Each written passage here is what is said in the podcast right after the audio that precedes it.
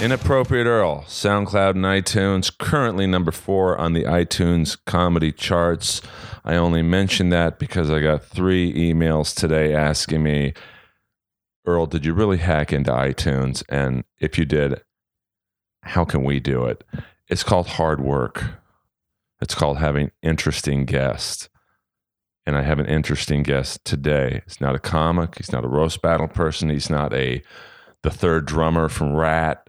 He's not the fourth bass player from Trixter. He's actually got current things happening. And he's uh, coming from a field that I don't usually have on this show. Uh, I don't even know how to describe him. Like, and I better think of it way fast because this is his intro. He's in the animation field. He's an actor, producer, director, music videos. I mean, he's really what they call in baseball a five tool player. And he's got a great story about a current project he's working on the Happy Time Murders. Mr. Todd Berger. Hello, thank you for having me. Yes, I'm a, uh, a man of many talents, master of none. Um, but but uh, but yeah, writing is my forte. Um, that's the thing I I I make the most money doing, which is what's important, right? So, um, yeah, but I've been I do all those things. I'm mostly a writer. I try to be a director as much as I can. Uh, occasionally an actor. Um, and then producing is no fun whatsoever. So I only do it if I have to.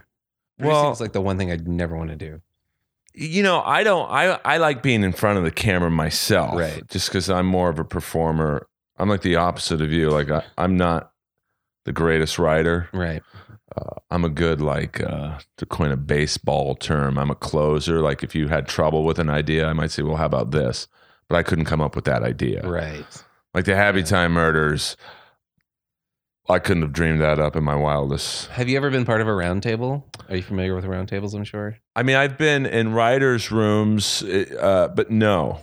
Like I have been part of um, both on both sides. We actually we did one for the Happy Time Murders, but I've been. You have to sign non-disclosure agreements. You can't even talk about like which movies you're in. But they'll call you and be like, "Hey, can you come to the Chateau Marmont uh, on Thursday and Friday all day?" And you're gonna watch a cut of a movie or read a draft of it. Usually, it's reading a script, and then you just sit there with ten other people, and you just go through and you throw out jokes like, and throw out gags, and uh, and it's so weird because you don't really you're not familiar with the project at all. They're just like fishing to see if anybody can come up with funny stuff. And you go in and you read the script or you watch a cut of the movie, even if they're going to reshoot stuff or do ADR, and you just throw out stuff. And sometimes they use it, sometimes they don't. Oftentimes they don't. But I also we did one for the Happy Time Murders uh, years ago where I um, was the writer sitting at the keyboard, and they invite other people um, to sit and we all go through the script and everybody throws out jokes. And we got some really good stuff out of it. We got some stuff that we didn't cut out immediately. Um, but it's weird um, because it becomes more of a collaborative process when you're making a studio movie and they want to get all these ideas from all of these people. Well, I would imagine in something like that, if you use someone's joke, then they're like, "Well, I want to get paid." Well, that's why you have you, the, the moment you sign up, they make you sign this like agreement that says, "I will never talk about being in this room. I will never try to claim credit for anything you use of mine. Like any joke I throw out, any idea I give you guys, you will. I will never try to take credit for it." And then you sign this document and you hand it over. And if they use any of your jokes or any of your ideas, you could end up giving them an idea that like totally re- changes the whole movie. You're like, what if that character was German, you know, and they end up going with that idea. Totally, you change something from the movie, but you can never ask for credit because you agreed not to ahead of time. Yeah, it's like the uh, in a kind of a different field. Steve Lukather from Toto. Uh, they're kind of getting a little more uh, publicity right now because Weezer, Yeah, because that Weezer cover. Yeah. uh, which I saw live the other night, and it, it was fantastic because Yeah. they brought out Weird Al Yankovic. I heard about this. It was, and he's shredding on the harmonica. But uh, Steve Lukather has played on like three thousand albums. You probably have some in your collection. I've definitely got some in mine that he can't say he's on. yeah. Uh, I might have a problem with that because I'd be like, well, that's my joke. Uh, but you know, I guess if you you know, it's always weird with those collaborative situations. Yeah, And later, especially with music, where you find out later on that, like, did you know so and so secretly played on this album or wrote on this album. I'm really into this conspiracy right now. This theory that I read online that Mariah Carey secretly wrote a lot of Hole's album Celebrity Skin. Like there's someone did this timeline with with Mariah Carey saying that she was to like take some time uh, to go work on she wanted to work on alternative music and she was interested in exploring that. And then months later she reported that she had done some writing on a alternative album. And then years later there are all these weird cryptic quotes from her where they asked her like what her favorite albums were of the 90s and she point kept talking about Hole's celebrity skin and people are it's it's pretty convincing when you read it so check that out oh yeah i mean i'm a huge 80s metal guy Right. so uh you know probably the number one songwriter for that era is a guy by the name of desmond child Mm. who i'm obsessed with because he's just his publishing checks must be unbelievable because he wrote every hit for bon jovi aerosmith kiss in their comeback uh, ricky martin he's the guy any american idol winner they go to him and go write him or her a song oh wow uh, but on uh, a lot of some of the more obscure 80s metal bands who needed someone to help them, he would write under a pseudonym. And he said, You can't say I wrote it. Like he was almost embarrassed by, like, I, I don't want to be associated with this band, right but I'll take the checks. well going i've been invited to do roundtables for movies where i've been like can you make sure no one ever knows that i was i, I added jokes to this? It'll be like a kids movie something that clearly is going to be terrible. And you go in and and they'll pay you they pay you $2000 for two days of work. And you go in and you sit and you throw out jokes just to use your creativity but you you want to make sure like no one knows i ever worked on this. And you hear about that all the time well they'll bring in some big filmmaker or some big writer to do a polish on a movie but he or she actively asks never to be associated with it See, I would be the opposite. I'm like, I want Earl Skakel in the credits. Yeah. I you don't even have to pay me. I just want it out there that I worked. But what what I loved about the Happy Time Murders is the grueling process of the length of Yeah. time, yeah and it's something like it almost feels like the Happy Time Murders is like the story of my stand up career. Can you take us through the process of like when you first got the story in your head yeah to all the pardon my language BS that you've had to Mhm. put up with to full circle? Yeah. So, fifth, what is it? 2018. So, 18 years ago, uh, I was I went to the University of Texas in Austin, and uh, I had a classmate, this guy named D. Austin Robertson, and in class we we had a project where we had to shoot on film and do a film project, and we bonded over our love of like weird cult cinema because this is back you know when you had to go to a video store and actually find VHS co- VHS copies of weird movies and we bonded over our love of Peter Jackson's earlier work, right? Because The Frighteners had just been in the theaters, and we- bonded over our love of Dead Alive and Meet the Feebles, which is a really weird. If you've never seen it, like it's a crazy Peter Jackson directed R-rated puppet movie from New Zealand, and it's crazy. And so D and I bonded over our love of Meet the Feebles, and we're like, well, why don't we do a, a fucked up puppet movie for cl- a class project? And so we did. I wrote the script and he directed it, and we made it for class. And it was about a little puppet,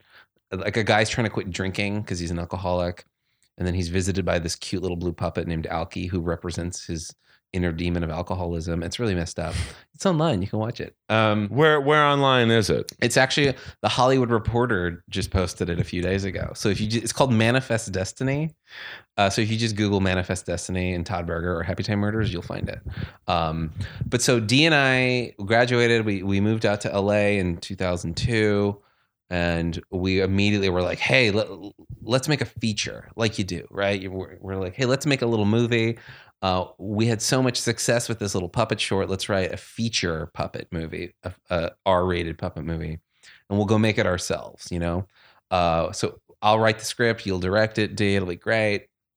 So we came up with this idea for the Happy Time Murders because we both loved um, Meet the Feebles. We loved Who Framed Roger Rabbit, which was you know puppets Oh. or uh, humans and animated characters, and um, and then at the time, uh, Training Day was very big in my life because Training Day was just in theaters, and I just moved to Los Angeles, and I thought of Training Day was like, oh, this is what LA is going to be like, right? And so we came up with this idea.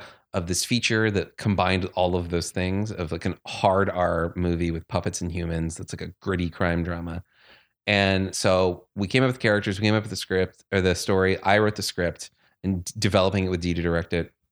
And then we realized we started showing it to people, and everybody was like, "Oh, this is crazy! How how are you going to pay for this?" Because we realized puppet movies cost a lot of money um, because you have to build all the sets because there are no floors. Like all the puppeteers have to be under the floor, and uh, and puppets are hard to make and they're expensive. And then finding puppeteers is hard and expensive because these are actually trained professionals. It's not just like anyone can be a puppeteer. Are they along the lines of say like voiceover actors where it's a very specialized Yes, uh, yes. skill? It's a very specialized skill and it's a very like close close community and they all know each other.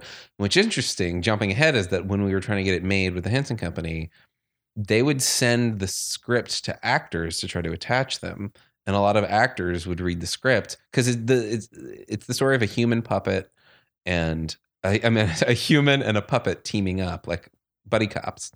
Uh, and the human character, who is now eventually played by Melissa McCarthy, uh, they would send the script to actors to read and say, "Hey, you want to do the movie?" And actors would read the script and be like, "Yeah, I want to be the voice of the puppet." And the Henson Company have to say, "Well, that's not how it works. It's not like animation where Robin Williams can just come in and be the voice of the puppet. Like the puppeteer is a trained professional who is on set interacting with the actors. They're there." And there's more to it than just voices. There's interactions and movement and, and spatial rel relationships. So that's not how it works. So unless you A-list Hollywood actor, you want to go to puppeteering school for years and become a trained puppeteer, like that's not how we do it. And so they'd be like, "Oh, never mind." Um, but I'm jumping ahead. But but yeah, so it's a hard thing, and puppeteers are trained professionals, and they're so good at it. And um, and you don't realize like if you ever see a puppet uh, whose both hands are moving at the same time, one of those hands belongs to a completely different person because a puppeteer has like a puppeteer uses his left hand to for the puppet's hand, but then the right hand is in the puppet's Mm. mouth, like making the puppet's mouth move. So there's literally a, a, a role on the set called the right hand, and it's another puppeteer who's doing the right hand, and they're both controlling the puppet at the same time. and they have to have, I would guess, instant chemistry to Yeah. Yeah. like. Do they typically know each other? Like, Oh yeah, yeah. They all work together. Like they all, you know, from what I know, I'm not too deep in the puppet community, but you'd be like, "Hey, we need you to come do this thing," and they're like, "Cool, I'll get my right hand." okay, Like they have a, a, a people that they use, you know, uh, as their right hand. Uh, so with someone they know, especially because during Happy Time Murders, like Melissa Melissa McCarthy does a lot of improv, and she wanted to do a lot of improv. Normally, when you do something with puppets, there's no improv because every little move has to be thought of ahead of time because the right hand needs to know what the left hand's doing, and, and um, but so it was technically very challenging. But uh, but the more they did it, the more they they got used to it and they pulled it off. Um, but anyway, so jumping back, this is about 2004, and D and I like tried to get it made. We tried setting up with some producers, uh, and everyone who read the script were like, was you know, they said this is crazy, we love it, but we're not going to give you money to make this. Are you crazy? Like, what if this is a massive failure? This is weird.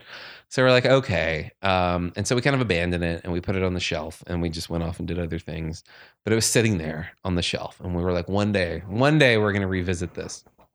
And then in 2007, uh, the Henson Company called my agency. At this point, I now I, I had an agent and I was working just in Hollywood doing rewrites and book book adaptations and um, and the Henson Company called my agency and they said, "Hey, do you?"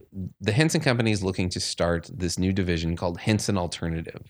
They've been doing these live shows, um, like live R-rated improv shows, and they're looking to get into the R-rated uh, game of doing a puppet movie, an R-rated puppet movie. Do you have any writers who could be good to develop a project with them? And my agent said, Well, you know, I have a writer who already wrote an R rated puppet movie. It's called The Happy Time Murders. He wrote it years ago. And they're like, Oh, we'll send it over. So we sent it over and they read it. And they were like, Oh, great. Let's do this. Like we were going to develop something, but let's just let's do this.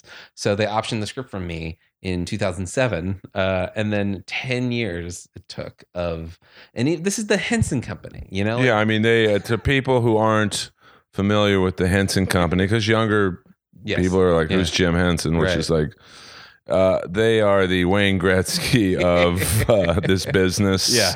Um, so if they're calling you, uh, that must have like given you a light at the end of the tunnel Oh vibe. yeah. Oh yeah. And I mean, when we first came up with the idea, we thought we were going to one day be sued by the Henson Company, like right because they're they're big puppet. They're they're the ones who do this the best. So we even were worried about like, are they? Are we going to get in trouble with them? Um, but then they called and they said they wanted to do the movie, and we're like, oh, great, perfect. Um, but even then, it took them ten years of because trying to convince someone to give them the money to make the movie was hard because people would read the script and be like, "Oh, this is really fun." It was the kind of script that like people would read and say, "I want to see this movie made, but I don't want to make it." Like, I don't want to be the one that puts money into this because what if it's a giant fiasco, you know? But over those years, we actually saw uh, other R-rated children's entertain like things like Team America and Avenue Q and um, TED, like th- and things that were taking children's entertainment, quote unquote, and making it for adults was starting to seep into mainstream culture, and and people were buying it, and people were lo- loving it, and so finally, after ten years um, of them trying to get actors attached or trying to get the money for it. Um, this studio STX, which is a new studio that just showed up a couple years ago, um, they read the script and they're like, "Yeah, we think we can do this if we can find an A-list movie star uh, who will sign on." Um, and that's when they Melissa McCarthy read the script and she read it and she was like, "Yeah, I love it. Like this speaks to my sense of humor. Like R-rated puppet humor is like exactly like the fever dream of my comedy stylings, and like I'm in." And the moment she said she was in, the studio was like, "All right," and they greenlit the movie and they paid for it and they shot it and now it exists. And how can people? It comes out in theaters Friday, August 24th, which is this Friday, depending on when you're listening to it. It's going to be in 3,000 over 3,000 theaters. So it is playing at a cinema near you in and it's in countries all over the world, which is bonkers. I had a friend in Ireland send me a photo yesterday of a bus in Ireland with a poster on the side. But it's like it's every theater, it's at a theater near you, all over the country, all over the world, uh, starting this Friday. Well, this will be out in about one hour. Okay, then perfect. So, we'll. Uh, then and, and Thursday night you can actually go to advanced screenings Thursday night. So go to the ArcLight, go to your AMC, use your Movie Pass. You can actually use Movie Pass for opening day. you sure on that? I did. The Movie Pass actually wrote an article this week telling you which movies you can see on which day, so that you know. And Happy Time Murders opening day, you can go see with your Movie Pass. I swear to God, look it up. And what's like? Uh, there must be a tremendous sense of uh, this week. Uh, I mean, everything is based on instant results. How much money did this make? Right. Uh, and the pressure of uh, just how's it perform against, uh, you know, whatever uh, Expendables movie is Right. out. Uh, how are you feeling this week? Like it must be the wackiest, nervous excitement, uh, anticipation, dread. yeah, yeah. I'm way more. I'm way more focused on like, are people gonna like it? Like, Right. I don't care if it makes money. I mean, I, of course, I care if it makes money because it's it'll help for the future of uh, R-rated puppet movies and my career. But I'm way more focused on like, are people gonna like this? You know, are critics gonna like it? Are regular people gonna like it? Like, are my friends gonna like it? I often think if, and I do this with a lot of things um, that I've worked on. If I in an alternate universe where I didn't work on this, but it existed, would I want to go see it? And would I have liked it? You know, uh, you know how like you have friends who are in bands, and you go see their shows and you listen to their albums, and sometimes you think about if I didn't know these people, would I still listen to this band and would I like this band? I think about that stuff all the time with my own projects. Like, would I would I like this movie? And I God, I hope so. Because if I don't, then like, what are we doing here? Well, I mean, my musical taste is so bad that uh, I mean, I'm still going to see 80s metal shows in 2018. And uh, now it's a great cast, though. I mean, I'm Yes. looking, you know, it's not just Melissa McCarthy, which would be enough to get. I mean, that would be enough to get me in because I I'm friends with Billy Gardell and I love Mike and Molly and uh, you know it's got Elizabeth Banks, Maya Rudolph. I mean Joel McHale. Joel I love Yeah. his. I just love his sense of humor He's really fun. um i and michael mcdonald Yeah. i mean it's like how do you go about uh casting the human actors, do you? I, I would imagine you'd be like, well, how how are they going to look with puppets? Yeah, I mean, what was really weird was hearing that there are certain actors who want to be acting with puppets, like they think that's exciting, and then there are certain other actors who are like, nope, I don't do like I don't act with puppets. Do you think they think it's like? Uh, I can imagine it was like when Burt Reynolds did the movie with the dog. Yeah, uh, Kane. I, I don't know. It was called Canine Cop, but something like that. He did a lot of bad movies Yeah, yeah. back in the day, and I I've got them all. yeah, Uh, I can imagine he was like, uh, I'm not working with a kid and a dog. right. Is it like that mindset? I guess, which seems like such a anachronistic mindset. Like, I if it was like the '50s or something, and someone's like, "Well, I don't do movies with puppets." Like, I get it, but now I don't know. It seems like kind of cool, and it seems like you always see all these random people who were on Sesame Street. Like Katy Perry was on Sesame Street this week, or some ram- random actor uh, was on uh, Sesame Street with Elmo this week. But I think I don't know. Still, some actors are scared of. They don't want to be in a talking dog movie, and like they don't want to do a movie with puppets. Like they don't like anything outside of their wheelhouse that they're- it's going to make them uncomfortable. They just don't want to do it. Um, but then there are other people who, like Melissa McCarthy, read the script and two pages in, she's like, "Yep, I'm in. Like this is exciting. Uh, I want to be in a movie with puppets." I mean, Morgan Freeman was in the Electric Company. Yes, Like, that's which right. Is like, yeah, I mean, I'm dating myself with that. uh, I think that came on right before Sesame you know, there's a new electric company. Yeah, I'm not going to Yeah. watch it. Yeah, I mean, I don't know, but I remember the original.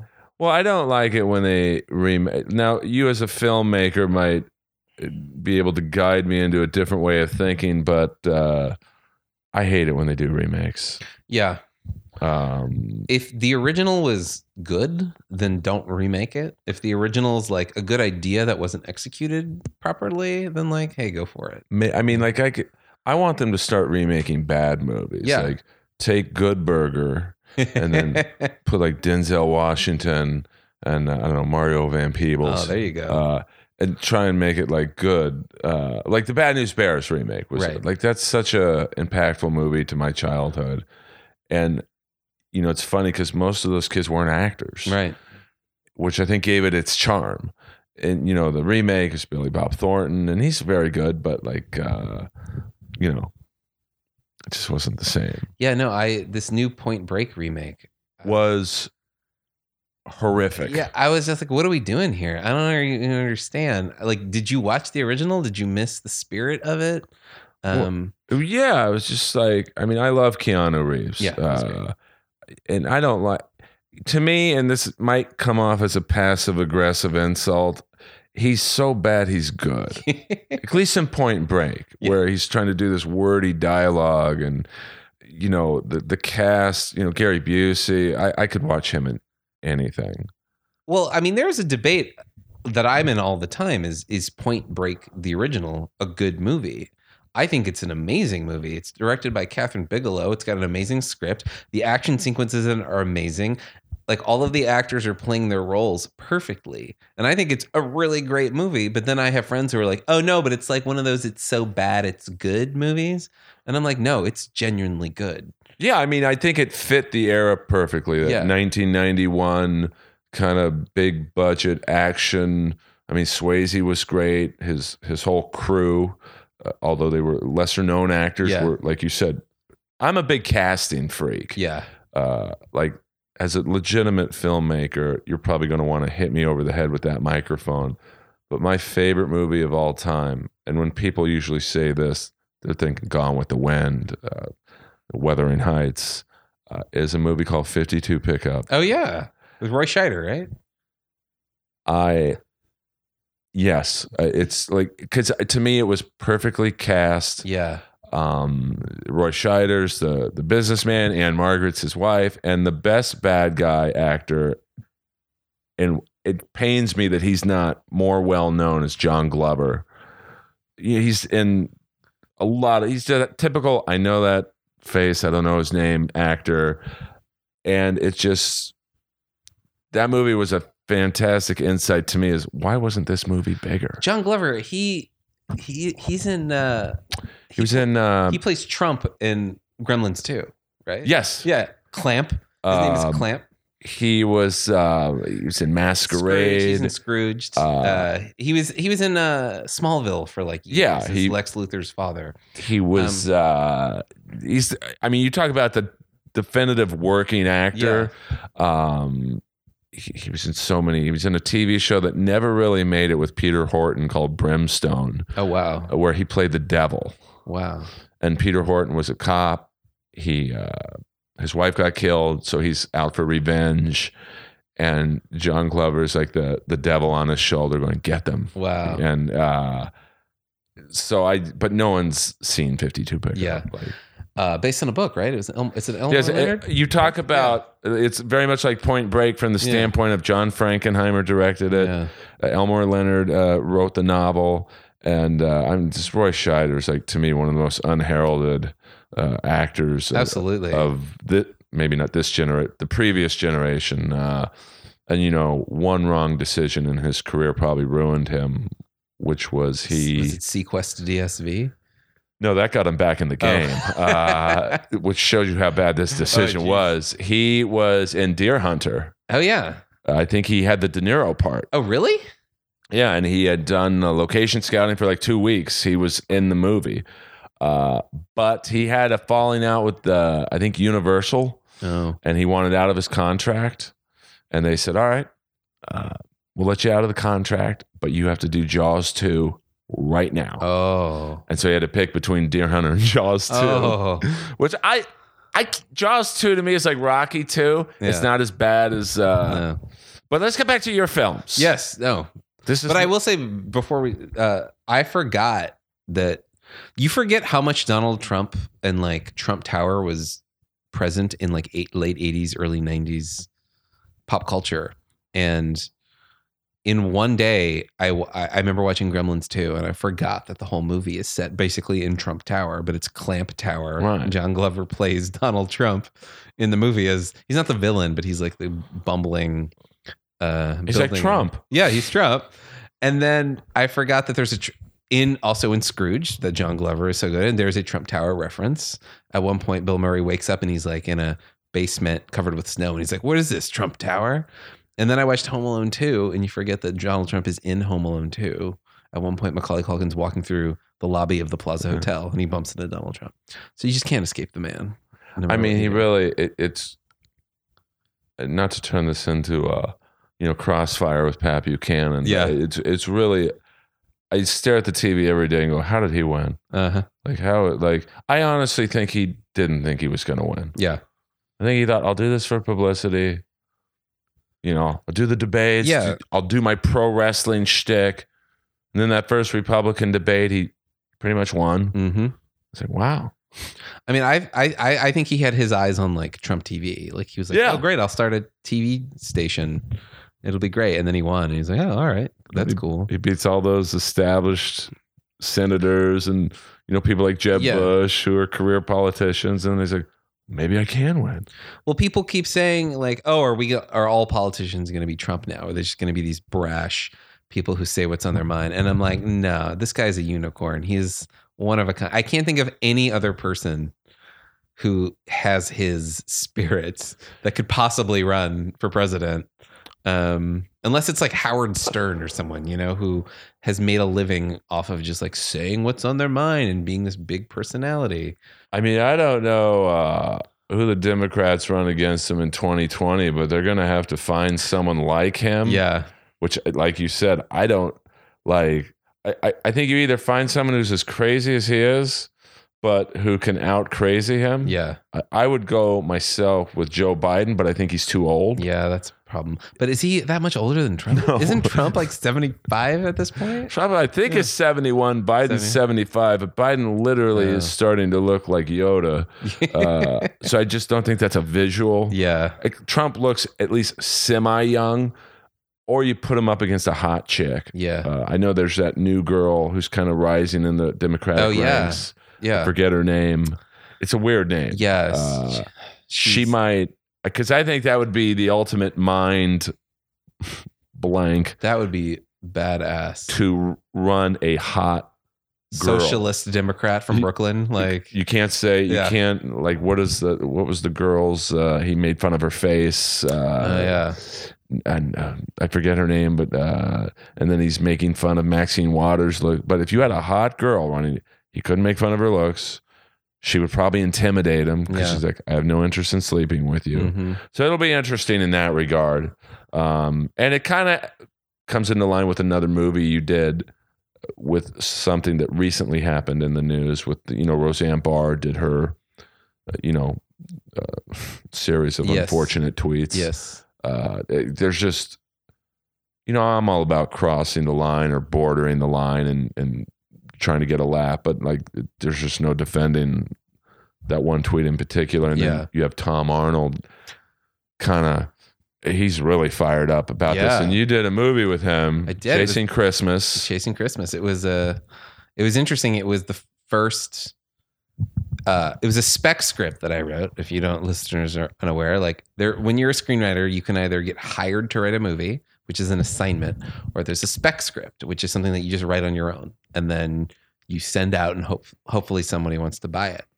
And I wrote that as this. It was a R-rated Christmas movie. It was called The Spiritual Guilt Trip, and it was like it was Scrooged esque, but it was um it was about the ghost of Christmas, but it was R rated, and the ghost of Christmas like carried guns and killed people and stuff. But then and it went around town, and people were like, "Whoa, this is interesting," but um, no. But then ABC Family got a hold of it and said, "We want to do this, but we want to do it as like a TV, a G PG rated television TV movie." And I was like, "Great!" I was 25, I guess. Uh, and so I did a draft of it and I made it, I took it from being an R rated like action Christmas movie with the Ghost of Christmas carrying guns to a ABC Family TV movie. And they shot it in Vancouver and they cast Tom, Tom Arnold. I got to go to set a couple days in Vancouver and hang out with Tom Arnold. He was very nice, um, but he was very intense, a lot of energy. Um, he's like i loved him in sons of anarchy oh, yeah. where he just played a porn producer uh, He's great in True Lies. Yeah, no, I mean, Mhm. I kind of like him to be Yeah. honest with you. I mean, I you know the current, you know, he seems to have a bit of an axe to grind against Roseanne. I, Yeah. I'm starting to sense it wasn't the best breakup between the two. Right. But was he like fun and professional and? Oh yeah, super, super. And he was like super, and he like I was, you know, like a 25 year old kid showing up to set, and he was super cool and like super like giving me tips on the business and like and um you know telling me stories and and uh taking me not under his wing per, really but like he was like totally fine with it. Because a lot of people are super when you're super young as a writer they just like roll their eyes and they're like yeah whatever. But he was like super fine with it and and uh, we had some good conversations. And he was yeah he was good. Like he knew what the deal was. And at that time he was doing a bunch of these like abc family type christmas movies. And that was his his his gig at the time. And uh, he was loving it no cover versions. yes. That came out this year. it came out this year. It came out in april. Yeah. It's available right now on hulu or on itunes or amazon. Google Play, Google Vudu, Play, Vudu which I what is Vudu? I have no idea what that Okay, is. it's well, spelled v-u-d-u well, uh, if, if anyone out there but knows what know what it Vudu is, yeah uh, please go. Is it you buy it or you you can rent it or you can buy it Uh, well, buy it. Yeah. Uh, uh, and on DirecTV, which I am familiar with. Oh yeah, there you go. Uh, what uh, I see a very Jeffrey Trainer. Like Oh yeah, you had Jerry Trainer. him. Oh, I'm sorry. Yeah, yeah. I'm sorry. Yeah, he's a buddy of mine. He was on. So cover versions was. um It's my first. I've done a lot of comedy, but this was actually not a comedy at all. It's a thriller. Like it's a thriller murder mystery. It's about a band going to Coachella. Um, and I wrote it and I directed it, and it's basically a Rashomon uh, movie about a band. Um, and each band member takes a turn telling their version of, of events. It's about a band going to Coachella. They're going to play a show on Saturday morning. So on Friday, they go to the festival. Of course, we don't call it Coachella in the movie because it's against Get the sued. law. Goldenvoice will sue you. Um, so they're going to the festival out in Coachella Valley, but uh, it's not Coachella. It's just referred to as the festival. But anyway, so they get a house, like an Airbnb in Palm Springs, and they all agree we're not going to party because we need to rehearse tonight. Uh, but then they end up partying, and when they wake up, um, the house is trashed, and there's a dead girl in the swimming pool. and so you you see each band member's perspective, uh, the lead singer, the bass player, uh, the guitarist, um, the keyboard player, the drummer. Like they each take a turn telling the story Right. of what happened to this girl, and each one's wildly different. And uh, and the way we shot it was each one actually has a different style to it. So when the singer tells her version of the story, it looks like a Sundance movie, like a um, a super like cool like indie Sundance movie. And then when the keyboard player, who's kind of a douche, tells his version of the story, it's a super slick Hollywood movie. And Jerry Trainer plays the drummer, who's kind of like the stoner of the group. And when he tells his story, it looks like a 1970s like Robert Altman movie with long zooms and wide shots. And so it's pretty fun, and uh, it's like a, a fun uh who done it throwback to like mid 90s Tarantino movies. Uh so yeah, check it out. And it tells about It's a Disaster. So It's a Disaster was a movie I wrote and directed back in 2012. Um and it stars Julia Stiles and David Cross and America Ferrera. And I, I'm I was I guess I still am technically in a comedy group called the Vacationeers.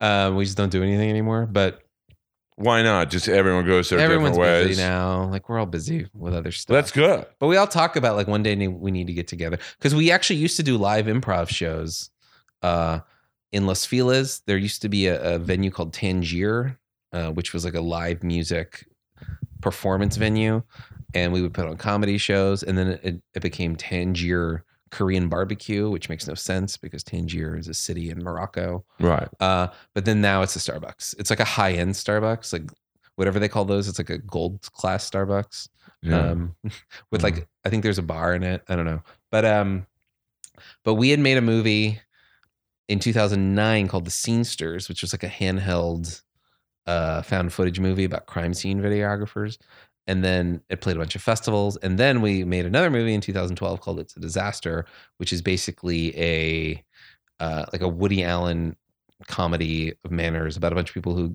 four couples get together for brunch like a couples brunch and then um they find out that the bombs are falling. Like there's been a terrorist attack on their city and there's radiation outside and we all need to stay inside and duct tape up the windows and figure out what's going on um but it's funny and uh and yeah so it's eight only eight characters really in the movie and they're all just stuck inside as maybe the end of the world is happening outside and um it's pretty funny played a bunch of festivals got a lot of uh we had a small theatrical run, played about 25 cities, and uh, it's available right now on Hulu, uh, on Amazon. Prime. Yeah, uh, watch it tonight. Yeah, I mean, uh, it's either that or the new Kevin Spacey movie, The Oh, Billionaire right. Boys Club. I heard it made 126 dollars in theaters. Wh- which is, you know, I'm now this is a tough one uh, because I knew the actual head of the Billionaire Boys Club, Joe Hunt. Oh, really? Uh, we used to play tackle football uh, on uh, Laurel Canyon on Saturday afternoons. Okay. and he would come and play with us. And so I have a, I, I guess, an obsession with that whole story. Yeah. And there's a great TV movie uh, with Judd Nelson playing Joe Hunt. Really? Uh, yeah, it's like it was on NBC. Uh, Brian McNamara's in it. He's like the new Ted McGinley if he's in it. He- I mean, he's he was in like Caddyshack too. So it's like, oh boy, this is tough. But uh, I, I- like, how, how is it possible that a movie can only make one hundred and twenty six dollars? Like, it, it almost seems like a gag. yeah, I remember. I remember reading this article about the the movie, the lowest grossing movie of all time, which is is called Zyzzyx Road. You know when you're driving to Vegas, They- yes, there's Zyzzyx Road. yes. Z Z Y X Z Z or something, and apparently it made seven dollars.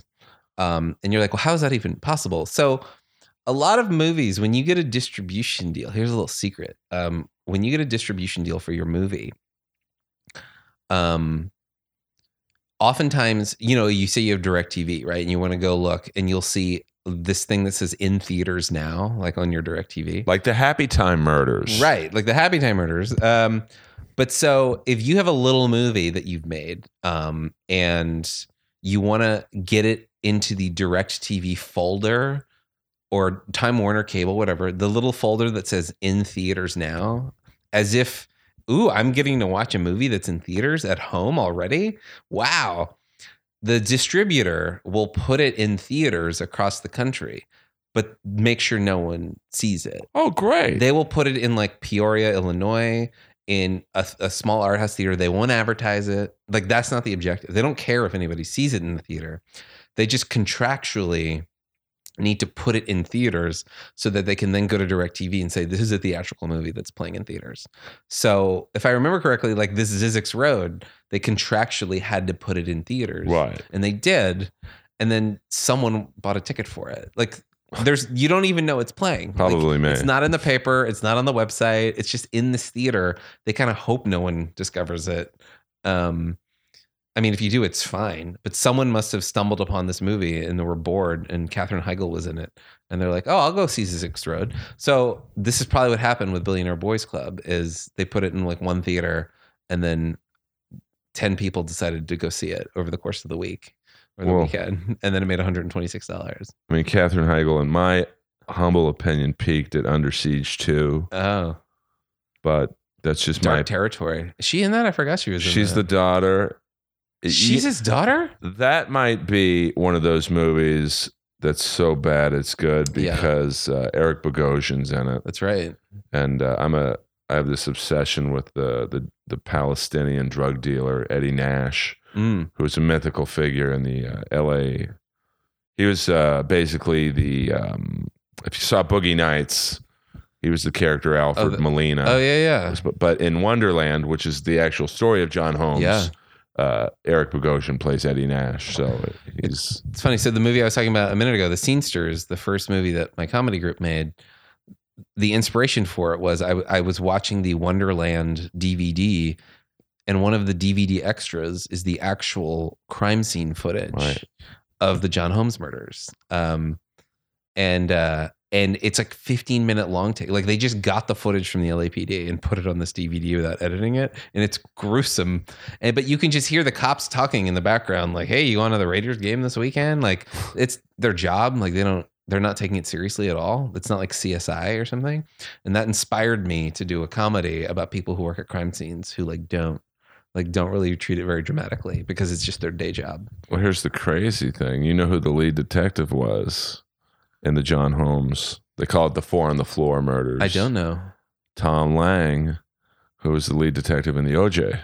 Really? So it's if you if you go back and watch that, there's a, a, a it's like he's doing a promo for it. You see him lean into the camera, and go, "We're here at uh, 8565 Wonderland. Uh, I'm Detective Tom Lang," and then you never see him again. He, Wow. just- he does the voiceover. Wow. Uh, but that was uh, such a wacky story. Yeah. as a child, uh, that I, I've I've often wanted them to do a movie just on Eddie Nash. Mm, I don't. Which leads me into my next question to you as a filmmaker. yeah. Like in this Me Too and, and Times Up uh, environment we live in, and and and just I guess being maybe the most politically correct we've ever been, rightfully so, given what's going on in Hollywood the last thirty years. Can you make an edgy movie these days, or or a documentary, or like? Because I know you made a great documentary called "Don't Eat the Baby." Yeah. which was about uh, the first Mardi Gras uh, post Katrina, yeah, right after six months after Katrina. and that dealt with some pretty heavy images. And yeah. like how how do you go about making uh, riskier projects in this environment? I mean, I think the important thing is to, you know, include people like in in both the making of the movie and in when you're casting the movie. And like if you I think yeah edgy movies are going to continue. Um uh, but you know a documentary or if you're basing something on a true story just like try to keep it real. And if you're keeping it real you're just reflecting reality. And if someone wants to say hey your documentary is you know like I don't agree with it. You're like, well, hey, I'm just documenting reality. Like if you don't like it, then you don't like the re- reality I was showing. But it's not like I have an agenda. Uh, I'm just actually documented something that went on. Um, Did and- you run into that with the Katrina documentary? Or like, Oh yeah, because I mean, with the Katrina documentary, like we tried to show how all these different communities were affected, whether it was, you know, poor the poor community, the rich community, the white community, the black community. Like we tried to interview people um, from all these different walks of life about the city. But then immediately after the first screening, like someone stood up and said, "Well, what about the Hispanic community? Like you didn't interview anyone from the Hispanic community." And you know, and all I could say was, "Look, the movie is only 85 minutes long." Like I could only interview so many people, you know. Right. But immediately, and or like, what about like you didn't do a whole segment on the gay community? And I'm like, I only had it like I was trying to tell a movie about this particular story, and there was only so much ground I could cover. If I had 10 hours to tell the story, I'd love to go in all these other. But like people are going to find problems with literally anything you ever do. Um every Q&A I've ever been part of for any of my movies, someone will get up eventually and ask a question picking apart something or thinking something was offensive um or like even in cover versions um there's a scene in the movie where a, character has a she keeps a bathing suit in her purse. And one of the characters is like oh i guess we know what kind of girl you are. And at a q&a when it premiered at the palm springs film festival somebody was like oh so what are you shut slut slut shaming the character? And i was like well i'm not. I, the character in the movie was. There's a big difference between the person who wrote the character and the character and you have to be able to distinguish the difference between a writer and the characters that the writer created. So this character in the movie was slut shaming the character. But that was the character. And Right. It was actually I did that on purpose because you were then supposed to feel a particular way about that character. But I I don't I don't agree with it. But then then you get into the weird thing of like separating art and artist and oftentimes when people i'm at a q&a for one of my films and people are like well what were you trying to say with that I, my go-to response is like i don't know what do you think? You know like it's art. So you interpret the art as you wish. Um but to answer your question i think i think edgy movies are going to continue and i think people are going to keep making them but i do think people are going to be more careful about um running certain things by people. Like especially like if you're gonna make a movie about a community like that you are not part of like i think people are going to be more careful about running it by someone from that community uh, just to be like hey is this cool? You know or am i being offensive? You know if i decide i'm going to go make uh, a movie about uh, a native american reservation in oklahoma like it's probably a good idea for me to run it by a native american person at some point just to just to make sure i'm being somewhat authentic. Um and i so i think that's probably what's going to happen more and more which is not necessarily a bad thing at all. Um but who knows? We'll see. Well, I mean, I know I, you know, like I said, I'm a big metalhead, and I know Netflix is doing a Motley Crue movie, right. And I don't know how that movie ever is going to get made when you take in the the Me Too movement, and you know, let's just say I think Motley Crue at some point might have had a love of underage girls. you know, I, I think they have a song in particular that delves into the topic, and you know, like Kiss has a song called Christine Sixteen. that's and, right uh, Winger, God forbid, I, I probably the only person to ever bring up Winger on a podcast. They have a song called 17, and Ted Nugent earlier has a song called Jailbait.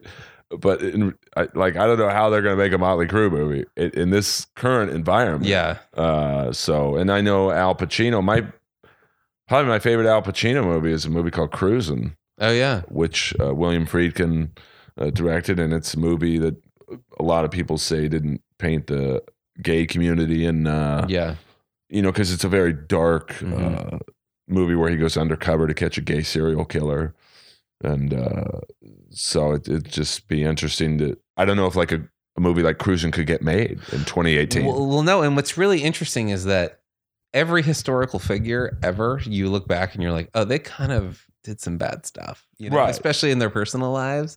So it's like, where do you draw the line? Because if you're going to do a movie about, um, you know, Abraham Lincoln, like I'm sure he did something sketchy and at some point in his life, like, do you include that part? And if you don't include it, um, because so many of our heroes, right, in American history or world history, like mm, they married a 14 year old, you know, because that's what they did back then. You know, they did all of these things that were pretty sketchy. Uh, well, she looked 15 in his defense. I, I read an article the other day. I was watching Raiders of the Lost Ark, and somebody pointed out that if you do the math, when Indiana Jones and Marion, played by Karen Allen, were in a relationship, she was probably like 15.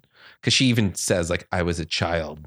You know, you took my innocence from me. I don't remember what the lines are. Right. But like, if you do the math for how old Karen Allen was when they shot the movie and then how long it's been since he's seen her. She was probably like 15, 16 years old when Indiana Jones had a relationship with her. But hey, it was a different time. You know, I often thought about that. I'm like, wait a minute, like they haven't seen each other for a while. She's young when they're reconnecting. She must have been really young. She literally says, I was a child. And he's like, What do you want me to say, Marion? I already apologized. yeah, I mean, I Yeah. watched uh, the Pacino. Go, go go back to Pacino, the Paterno movie he did. Oh, yeah. and uh, I thought, wow, this is going to be a tough. Uh, I was very interested to see how they would kind of cover the Sandusky era Yeah. stuff, and they, you could tell they definitely uh, like if Paterno was made in the '80s, it would have been a lot uh, more real. Maybe realistic's the wrong word, but uh, edgier. Yeah. Uh, so, uh, but yeah, I, I mean, I, I think you're right though. With like his now doing biopics and true stories of historical people, like if you're trying to lionize someone and make them look good, it's going to be harder because they'll probably have some ghosts or skeletons in their closet. But if your objective is to make them look bad or complicated, it'll be even easier, you know, because you'll be able to actually, you know, when you do the Elvis movie and you point out that like Lisa Marie was pretty young, like maybe forged some stuff to get married, you know? yeah, uh-huh. it's like how do you like portray him where you're not like, you know, obviously Elvis fans are probably first up in the line Right. uh, at the movie theater, or I don't even know if people go to theaters anymore, but Hopefully they do this Friday to see the yeah, Happy Time. August 24th, the Happy Yeah. Time Murders. Uh, I'll be seeing it on the Sunset and uh, I believe Ivar. Oh, excellent. Uh, and, um, but like, you don't want to piss off, like, say in Elvis's case, his fan base, but you also have to kind of be realistic. Yeah. You know, it's, uh, Well, that's why the thing to do now is pick and don't try to tell the entire story of someone's life, but like pick an event. right. So what you would do is you would pick like one a week of Elvis's life, like maybe the last week of Elvis's life, or the week of the '68 comeback special or something, and like tell tell a movie about that. And so if you want to do your Motley Crue movie, don't try to tell the entire story of Motley Crue. Pick one particular event, make the movie about that, and then you could probably try to avoid any of the sketchiness that you don't want to put in your movie that makes these people look not so great. Well, I personally would have liked to have been called in for the casting. you know, if my stand-up career ever drops off the face of the earth, Yeah. which is a distinct possibility, I think I have a second career as a casting director uh. Yeah. because I love character actors. Yeah. like I, you tell me if I'm wrong in this. You're always going to get one big actor in it, like Melissa McCarthy Right. in the Happy Time Murders out Friday. But to me, what makes the a movie like the Happy Time Murders is the secondary actors. Yes, You know, and even the even the people with two lines. You, you know, the the guy playing the the liquor store owner who the Muppet uh, a puppet, not Muppet. Sorry, we don't want to get you sued by That's Jim right. Henson. We don't get sued. Puppet Yeah. uh, comes in and uh, you know that liquor store owner's key to that scene. Uh, did you have much of a say outside of Melissa McCarthy, uh, like in terms of the casting? No, not really. Uh, I, you know, as the writer, they don't. You write, you write your script, and then and let you, you, you. That's your job. Um, so they handled all of that. But um, having seen the movie, like I think the casting directors did a really good job, and like even the the well, and it's funny because not only are the one line parts for the humans really good, but the one line puppet parts, you know, because they had to cast the puppeteers. Right. It's a whole other skill set. Like you have to cast a what pup like when she's walking down an alley and there's puppet prostitutes like a what do those prostitute puppets look like and b who's playing them you know so there's a whole separate casting process to pick the puppeteer to play those puppets. And um it's a whole other interesting way to look at it because you have to pair them up with um what's the puppet and what do they sound like and how do they act? And uh it's kind of crazy. But I would imagine that, like, and I know I'm probably have a naive view of how Hollywood works, Right. Because I know that, you know, the writers are probably the least uh, liked people on set because oh, they just wrote this thing. We'll take it from here, Chief. Uh, you know, unless they're Shane Black, you Right. know, it's like a well, we're gonna put him in Predator. He did write it, uh, but I would imagine like, well, he wrote it or she. uh, who did he imagine in the role of Melissa McCarthy? Like, did he imagine her in it, or did he imagine uh, Lindsay Lohan? Uh, uh, you know, or you know, one of the girls from Two Broke Girls. Uh, I would Yeah. imagine your input would be like, who did you see in the lead? Well, you never know, right? And like some I've been on projects where they ask me like who did you when you were writing the script, like who did you imagine, you know, or who Oh, would you okay. cast? But then I've also been part of projects where I, I turn in the script and then they never ask me for my input about anything. But as a writer, you have the power to literally write what you think the character is and Right. like what they look like and how they behave, you know? And I mean, I've even seen writers who literally will put the names of actors or actresses that they think like a Steve Buscemi type walks in, you know, like a older squirrely guy, like a like a like a modern Steve Buscemi type, you know, like they will just say who they think um, should play the role, um, hoping hopefully hoping that the casting director will take that nugget. But then you know there are casting director, just like with any person who works creatively, there are casting directors who would want to know, like, "Hey, writer, what were you thinking?" Or there are casting directors who just immediately throw out all of your ideas, and they're like, "Well, this is my job. Like, you let me handle it." right. I I'll- didn't write it. Yeah, You're not going to cast it. exactly. like, I didn't write it. I but my job is to read the script and think about, um, especially because a casting jo- director's job is to know all of those um, actors, those character actors who I've never wouldn't even think of, but like like a John Glover or right, Right. Of like if they said, "Hey, we, we- what about John Glover?" I would be like, "Oh yeah, he would be good," because normally if you ask a writer, even if it's like a bit part, they're like, "Well, who would you think would play the bartender?" Like, "Oh, I don't know, like Al Pacino." Like, well, clearly Al Pacino's not going to come out to play the bartender for two lines. I'll go Brian Dennehy. Yeah, maybe Dennehy. Um, but a casting director actually knows. Okay, well, you want Al Pacino. He's not going to do it. Let me think of who's Al Pacino esque, but Right. actually will do it. You know, and I can get and I can call him right now. Um, and that's what they do, right? Because it's not the hard part about being a casting director is not getting the Melissa McCarthy for the lead. It's all of those other people, and not because I think the problem so many young filmmakers have is they just cast all their friends. They're like, well, I have a friend who's a good actor and I want to put them in the movie. But sometimes your friends aren't the best people, Right. you know, for the roles. And casting directors are really good at figuring out who's the best, not just who do I know that I want to hook up with a job and so they get residual checks. So it's tricky. But I'm just such a fan of casting. Yeah. I think like even something as simple as the movie Predator, which you would think, all right, Sch- Schwarzenegger it doesn't Yeah. really matter who's with him, but like they put those seven guys, probably three of them, have, you know, Jesse Ventura was a wrestler. He Yeah. probably never acted. Sonny Landham, who I'm, I have an autographed picture of Sonny Landham upstairs in my bedroom. Uh, you know, he, he was like the bad guy in 48 hours, but he, he didn't have a ton of acting. Like somehow you took all these semi inexperienced actors, you put them together, and that movie works. Yeah. Um, I mean, Carl Weathers was probably the most uh, established actor. Yeah. Uh, but I know Stallone did that with Rocky. He put his brother in it, uh, the great Frank Stallone. Uh, you know, Carl Weathers. I don't think at that time it had a lot of acting experience, um, and it, it, the movie worked. Yeah. Totally. Um, I mean, so- to me, the best cast movies are movies where you would want to see this group of people in at any movie. Like, I would want to take the group from Predator and just see them all in another movie doing something else. put them in Heat, Yeah, like make them a heist crew. Like, great. not the Burt Reynolds Heat. There's two Heats, by the way. Oh yeah, There's I actually watched the first like half an hour of the Burt Reynolds Heat not too long ago, and I just couldn't get into it. Well, let me tell you, give it a second chance Okay. because Howard Hesseman's in it. He plays it's from WKRP in Cincinnati. Yeah. Like, here's my casting director. Like, who the hell knows who Howard Hesseman is? Yeah, I know his IMDb credits. Uh, and uh, Peter MacNicol from really. Ally McBeal plays like his nerdy sidekick. And it's really It's set in Vegas, right? set in Vegas. He's a down and out private Yeah. detective.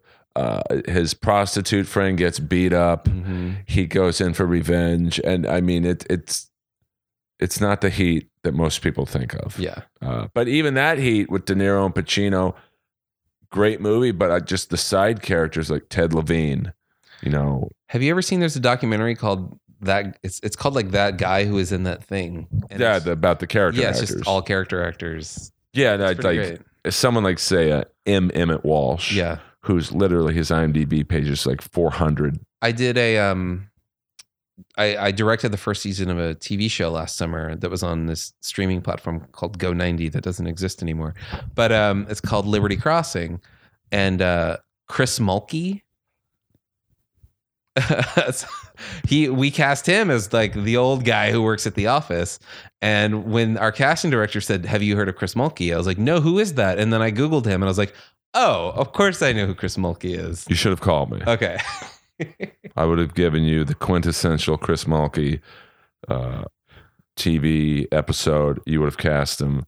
He was in one of my favorite episodes of The White Shadow, oh uh, which is I'm obsessed with that show. yeah Uh, he was playing a Russian high school student who was going to defect what to America. The, the, the premise of the episode was uh, Carver High. They're playing a Russian high school. They come over to America, and Chris Mulkey stays at Hayward's house. Thomas Carter in real life, who's a big director now. Yeah. Uh, and it's a great interaction between a kid in the ghetto and Chris Mulkey, who's you know pretty white. yes Um, but if that's not enough to sell you on Chris Yeah. Look no further than the great Tom Selleck movie Runaway with maybe one of the greatest bad guys of all time and one of my favorite bass players, Gene Simmons, wow as the bad guy. wow But before you go, because I know I know you have a premiere. Well, I will say the thing about um, Chris Mulkey. What's great is like we would just talk over lunch every day, and you just he's been in so much stuff that it would be so great talking. He's a super nice guy, super friendly, uh, also a musician, and we'd be talking, and I would mention like um, the AMC TV show *Halt and Catch Fire* came up one day, and he's like, "Oh, I like that show." Wait, no, I was in that show. I played the main girl's father. Yeah, that's a good show. Like he's been in so much that sometimes he would be like, wait, was I in that? Oh yeah, I was. I was the main character's father. I um, mean, it's frightening how many. I mean, he, he you, talk about M. at Walsh. she's essentially this generation's M. Emmet M. Emmet Walsh. Yeah. I mean, he's been steadily acting since The White Shadow in Oh, yeah. '78. Constantly, always Like, doing stuff. And he loves it, you know? And he's having Yeah. a great time. I just met him once at the supermarket, and I'm like, "Loved you in Runaway," and he just looked at me and goes, "You were about the only one." Uh, now, before I let you go, you, I mean, I could talk to you for because you have a movie premiere or something going Yeah, on tonight, It's like a screening of the movie that I but people can't come to that, right? not tonight. Okay. No, but starting Thursday night, August 23rd, you can go. You can go see uh, the movie. It's out in theaters nationwide. Uh, the Happy Time Murders. Um, I'm going to see it Friday night. Excellent. Um, talk. Can you talk just a little bit? Like you'd have to be here another hour to go over everything you've done. You've done Yeah. feature films, short films, animation, television, web series, music videos. Tell us about the novel you wrote, Showdown City. Oh yeah. So, you know, I've been a screenwriter for years. Um, but finally it was like on my bucket list as I wanted to write a novel. And it's always like picking the subject matter like that you wanted to talk about. Uh, and because I am a screenwriter and I have a screenwriting agent, every time I have an idea, I'm like, well, why don't I just write it as a screenplay? Right. Because I have the access of being able to write a screenplay and then have an agent and show it to people. But finally, I had this idea that I was like, I don't think anybody would want to make this as a movie unless it was based on a book first. Um, so I just had this idea because I was reading about how um, Central Nevada is all like 90% of Nevada is owned by the federal government. And you just can't go to Central Nevada. It's like where Ar- Area 51 is in Nellis Air Force Base. And it's all just federal land that like human beings have never been to since like the old west times because it's just federally regulated and you can't go there. And so and I was also just really like interested in gun culture and like guns in America and like how can I satirically say something about guns? I don't know without hitting people over the head with it. So I came up with this idea and I wrote it as a novel. It's called Showdown City. And the basic pitch is it's about this helicopter pilot in Las Vegas who who you know flies people over the Hoover Dam or whatever. And he's approached by this billionaire um this guy named Ernie Swords, and he says, "I'm a gun collector, and I, I, he's from Texas, and he like I collect guns, and I've been looking for this missing gun that was on an old west." Uh, 135 years ago, there was a wagon train that headed out west and disappeared, and there was a gun, a very famous gun on it, and I want to hire you to fly me into the middle of Nevada, where we think this what this wagon train disappeared, and um, it's illegal. Like you're not supposed to fly there, but I'm going to pay you a bunch of money under the table to fly me into federal airspace.